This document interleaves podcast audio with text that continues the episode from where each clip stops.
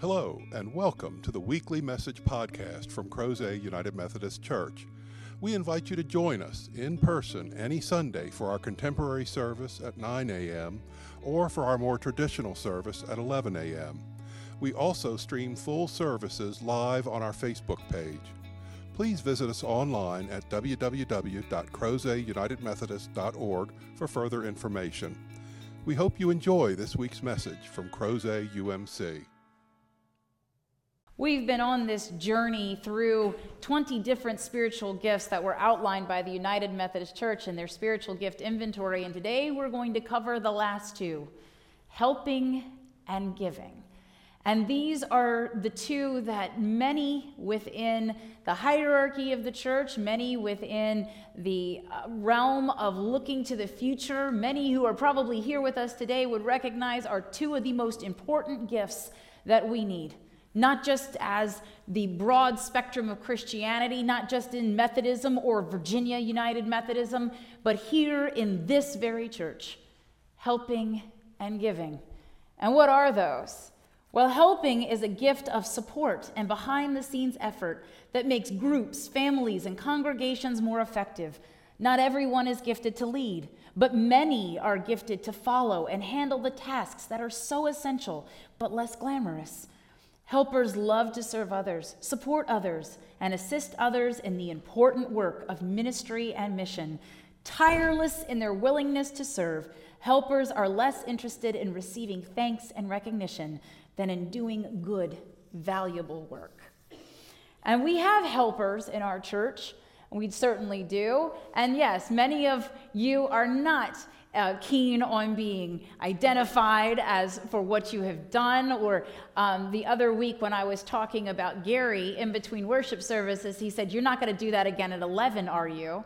And I said, The good Lord has gifted me two services, and I absolutely am going to talk about you again because that is what I have. And so sometimes it's about recognizing just how important helpers are. Helpers are the people that can take the vision that is cast and make it a reality. Helpers are the people that you know that you can turn over what is happening and trust and know that it will be all right. And for many of us in the church, our lives were transformed as Christians because of numerous helpers in our lives.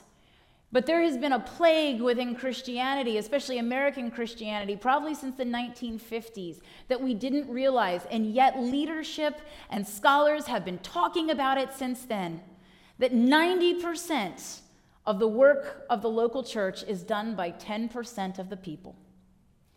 That's a terrible ratio. 90% of the work done by 10%. And there are plenty of my colleagues and I that have tried to disprove that. And you start to think about, okay, well, this is how many people we have actively worshiping. And you start to count, and you're like, oh, it's not that far off. Now, we're a little better than that here. But really, if 90% of us were working, we'd only find that there's about 10% to do for each of us. And that we would be more effective and more vital but the future of the church rests on helping and giving. Why? Because we haven't just survived a pandemic, but we are surviving transformation in our culture here and in what's happening in the world. And unfortunately, one of the greatest lessons that Christians learned in the pandemic was that they didn't need the church. That life seemed to go on. That things will be okay if we don't have the church. And maybe for a time, they will. Maybe for a while in someone's life, it seems like I can get by without having to have these relationships, to being a part of what God is doing in the world. But the more you withdraw from the church, the further you get from experiencing those incredible miracles being touched by the movement of the Holy Spirit and the presence of Jesus Christ that happens when we gather together as the body, which is what the Apostle Paul was talking about in his final letter of his ministry. It's not just to the people, the Christians of Rome, that he was writing. He was writing to anyone ever because he knew that he was not leaving Rome alive. This was where his ministry ended in his life. And so he took this time to talk about spiritual gifts and to talk about that each one is important and each of us has been gifted in a different way because the body can't all have the same function. Just as your body has so many different complicated and perfect systems working within you. When I was growing up, my mother, who is a retired registered nurse, had this incredible collection. It was like Britannica of the body. And it had a different book for every system in your body.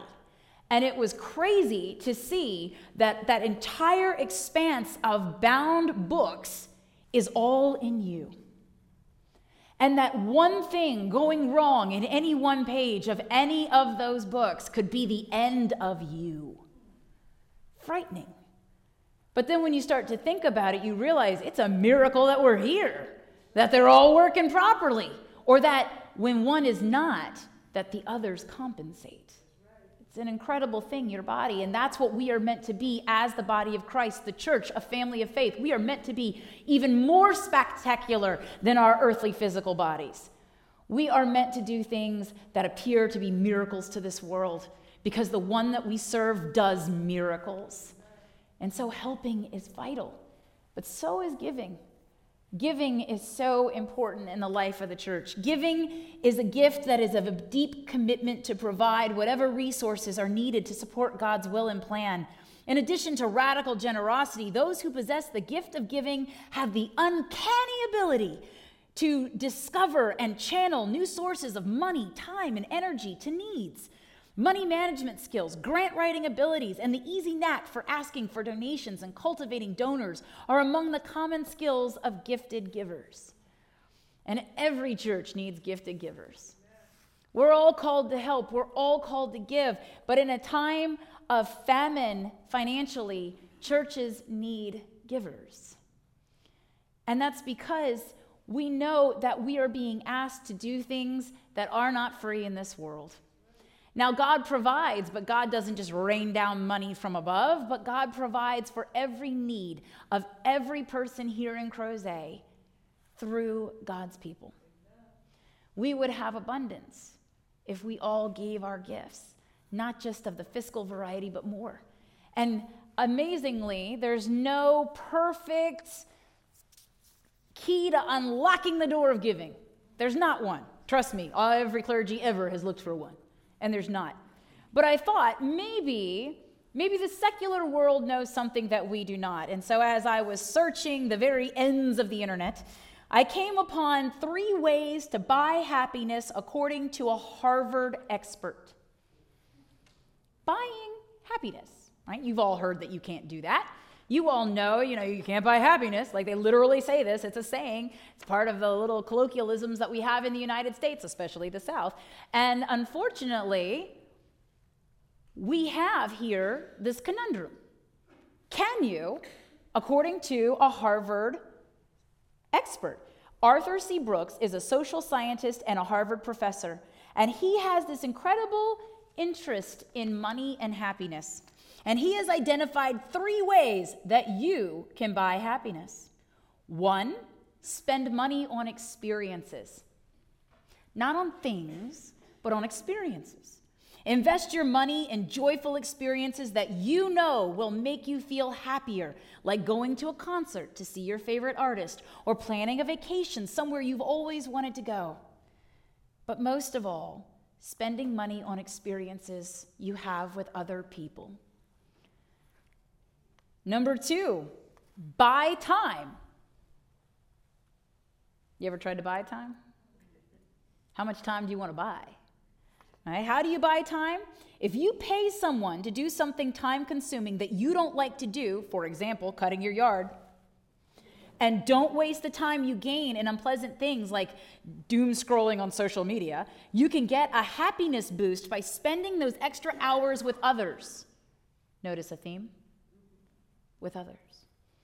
And the last one, according to a Harvard professor, is to give money away to help others. Amen. Give it away.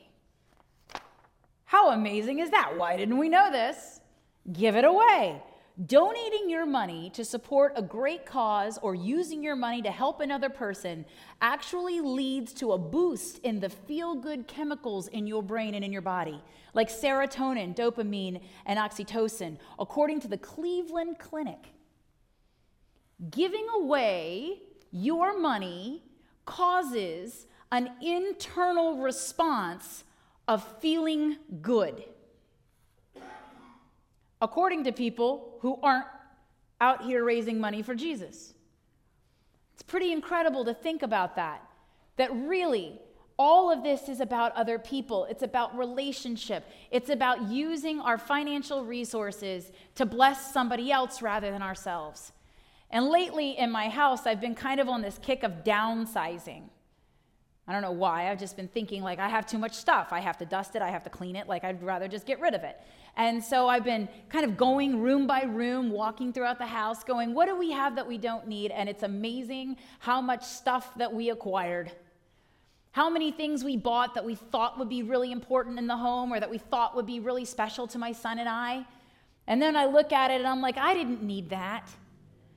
And so I was on the phone with my sister last night and I was telling her, I was like, you know, I was reading this blog on downsizing, like tips and strategies and, and what to look for and don't make these mistakes. And as I was researching it, one of the things they said was itemize the things that are really precious to you.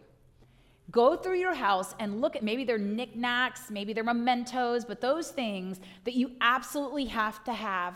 And as I walked through every room of my house with my sister on the phone, I was like, there's like nothing there's really nothing. There's nothing in this house that I can't live without if it burns down. Nothing. And then I thought maybe I'm deficient, and I'm sure I am. But what ended up happening was I stopped in what's the great room, it's the epicenter of the house. And I stopped in it, and I was looking at my vinyl collection, and I love my vinyl collection. I've been collecting it for 30 years, so it's a little big and I'm standing in front of it, but more than that, hanging over one of my turntables is probably one of the most precious physical things I own. It's a poster. And I'm going to describe it for you. And if you haven't been to the parsonage to see it, just hang tight with me. It's a weird description. So it's a woman whose bottom half is a lemon. And she's reaching up to a lemon tree and she's plucking a lemon to put in her bottle. And at the bottom, it's a French ad. It says Spa Citron on it.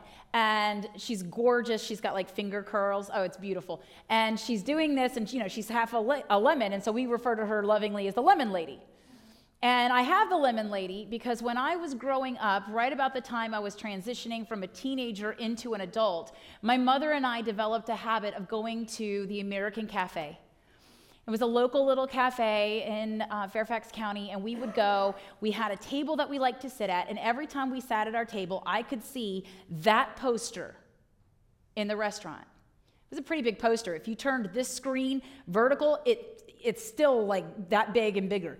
Uh, it's an amazing size poster and it's vibrant, and I just had always kind of loved it, and I associated it with those experiences that my mother and I had when we would go to get lunch together there. And we had a lot of conversations there. We went there when we were happy, we went there when we weren't, we went there when we were stressed, we went there when we wanted to celebrate. And the two of us used to go there, and then we found out they were closing. How dare they take that restaurant from us? We weren't going to see the servers anymore. We weren't going to have our table. I wasn't going to see the lemon lady.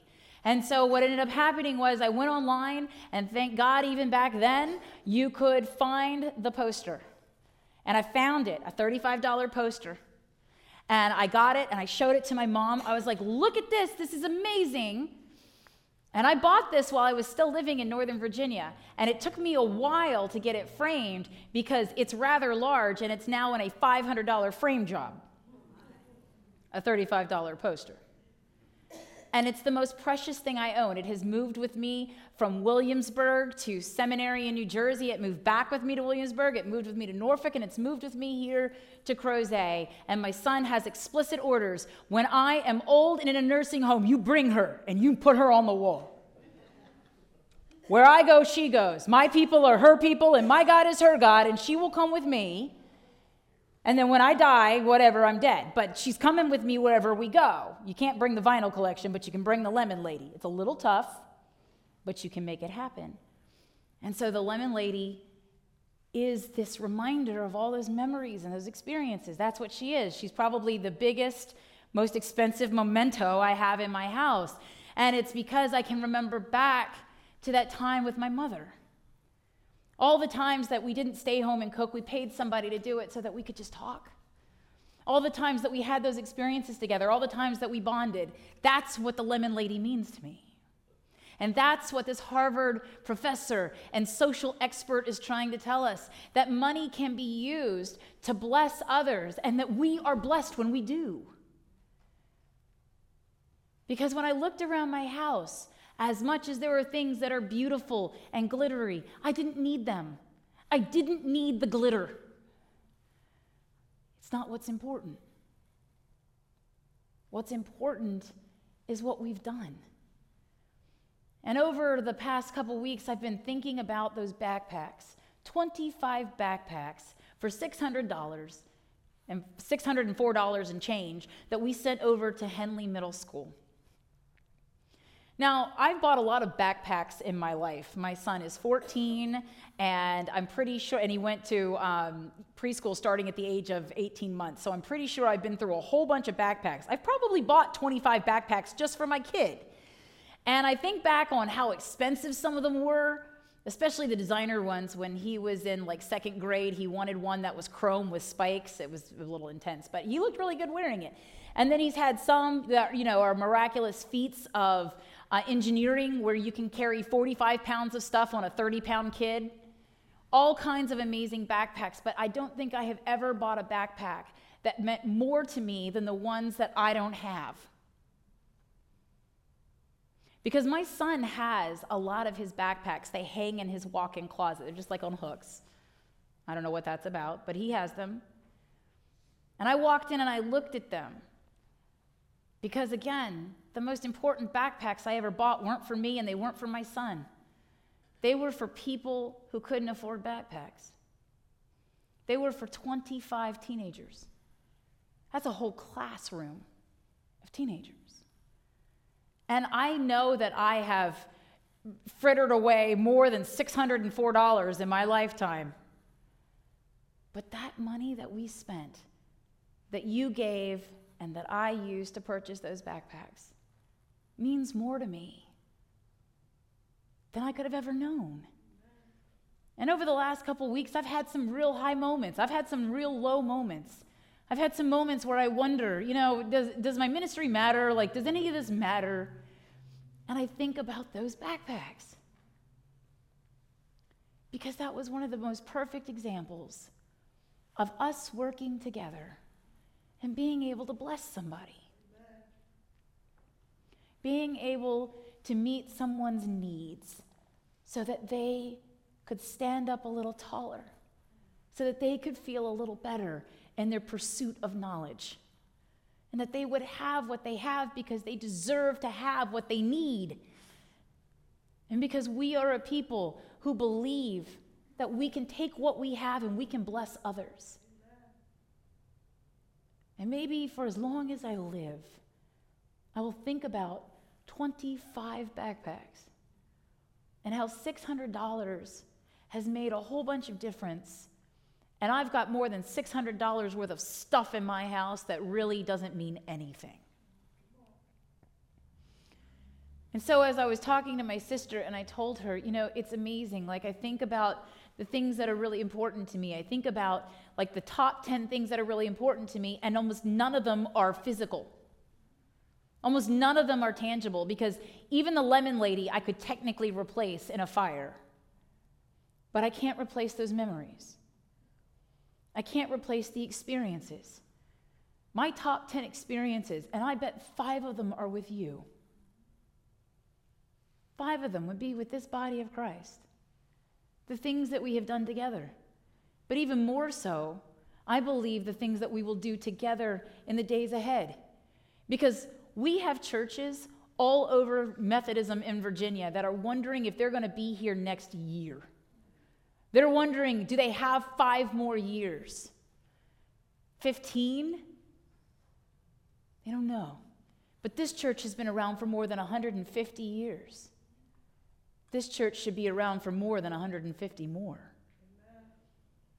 But it takes us using our gifts, the helping and the giving. Last week, I shared with you about the, the overwhelming experience of seeing all of those beloved children of God, those beings of sacred worth, living in tents in Charlottesville in a park. And this morning in our e news, there was an article about how to help those that are working to give them an actual shelter and a hot meal and a place to rest. And that's there because a helper in our family of faith sent it to me, who then I sent it to Bart, and then Bart sent it to all of you. But a helper did that. I stood before you last week and said, I don't even know what to do. But the helping gift in this sibling in Christ knew exactly what to do. Amen. And so we have those opportunities. And some of them seem so small. In a little while in the announcements, I will give you some more detail on that. But you think, what, what difference does that make? It makes the difference. Because Jesus was constantly showing us what it looks like when his disciples did 10% of the work and he did 90. His ministry ended in 3 years. It's a bad ratio. And every now and then he would say to them, "You do it. You do it. You feed them. You go heal. You take the lead." And you have to think to yourself just how amazing it is that we are here that Christianity, almost 2,000 years later, is here because the original 12 could only do 10% of the job. That's a miracle in itself. But when Jesus burnt out on the cross and was gone, the entire setup changed. And suddenly, those that had done 10% now had to do 90. Because when Jesus ascended, he left the church in their hands. And there were so many people that experienced Jesus that wanted to be a part of that 12. They wanted to be in that number. And Jesus said, No, no, you don't. People would come and they would be impacted or forgiven or loved or healed, and they would beg to follow him, and he would say, No, go home. Go back to your towns and your cities. Give glory to God. Make your offerings with the priests. But no, you don't want to follow me. Because I am homeless and itinerant, like those people in the park in Charlottesville. And I have nowhere to lay my head, and half the time I have no food for myself or my 12, and you do not want to be a part of that. But one day a man arrived, a rich man. You probably have heard this one, it's in multiple gospel accounts. A rich man shows up and says to Jesus, What do I have to do to inherit eternal life?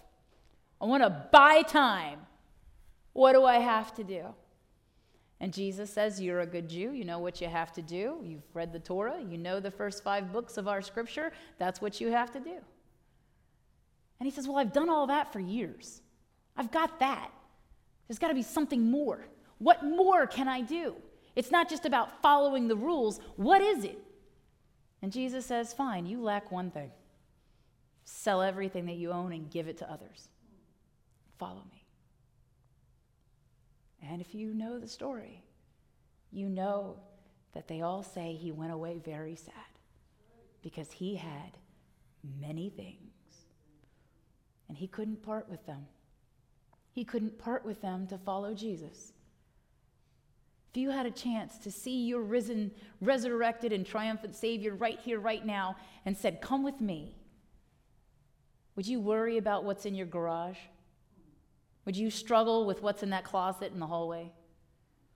Would you think to yourself, you know, I, I might need to go back and just, you know, take a look at all the stuff? Or would you follow Jesus into the kingdom to come? What would you pick? Because that's what we're being offered. Are you willing to give so that others may be blessed? Because that's where the blessing is. The world says this is ridiculous. You should have read the comments on the article. You can't buy happiness. You can't buy time. This is for rich people. Um, no, giving away money does not make you happy.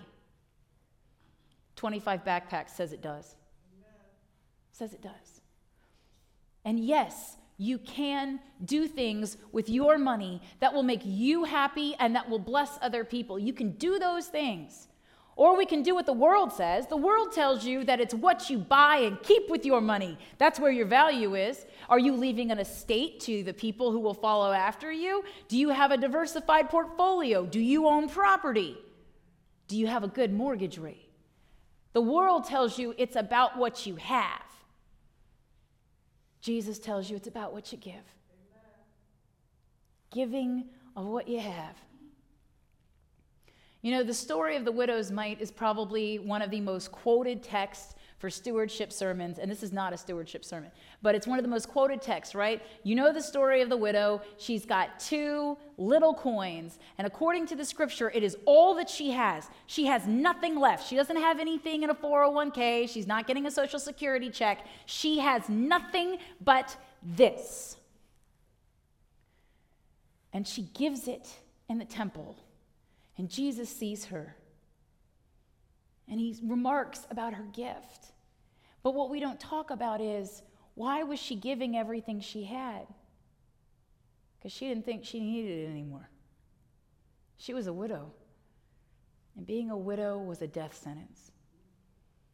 It was just a matter of time. And she thought, if I'm going to die, let me give it. Let me give it away. And Jesus saw her giving.